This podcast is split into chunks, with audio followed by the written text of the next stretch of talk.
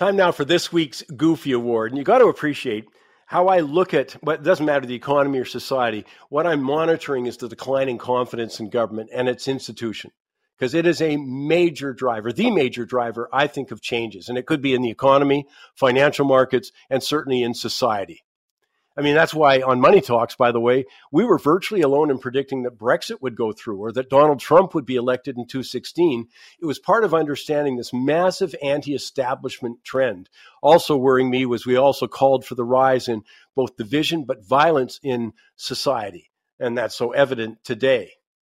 And I think it's going to end up, by the way, at the end of the decade with maybe a very different form of government. I'm not so keen on that, but certainly the disintegration of some specific countries.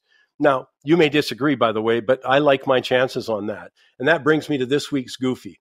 You know, one of the things I think about regularly is what would drive that trend further to that end point? My answer in a few words Joe Biden and Donald Trump.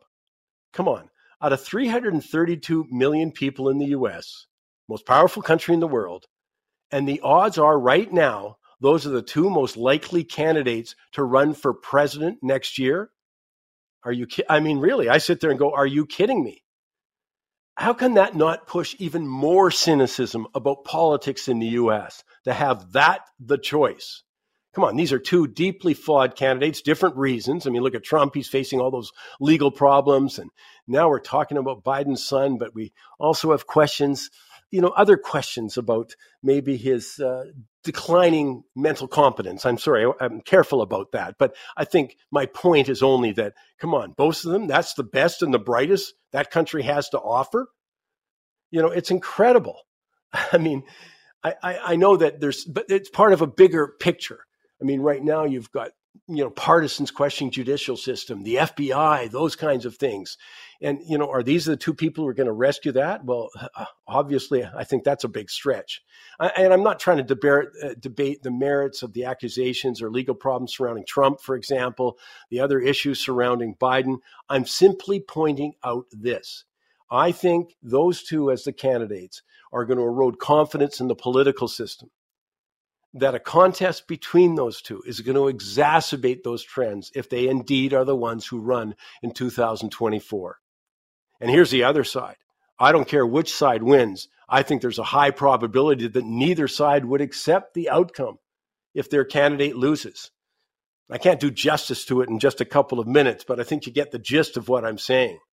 Is that I can't think of two candidates who would expedite the decline in confidence in government faster and that's the important picture.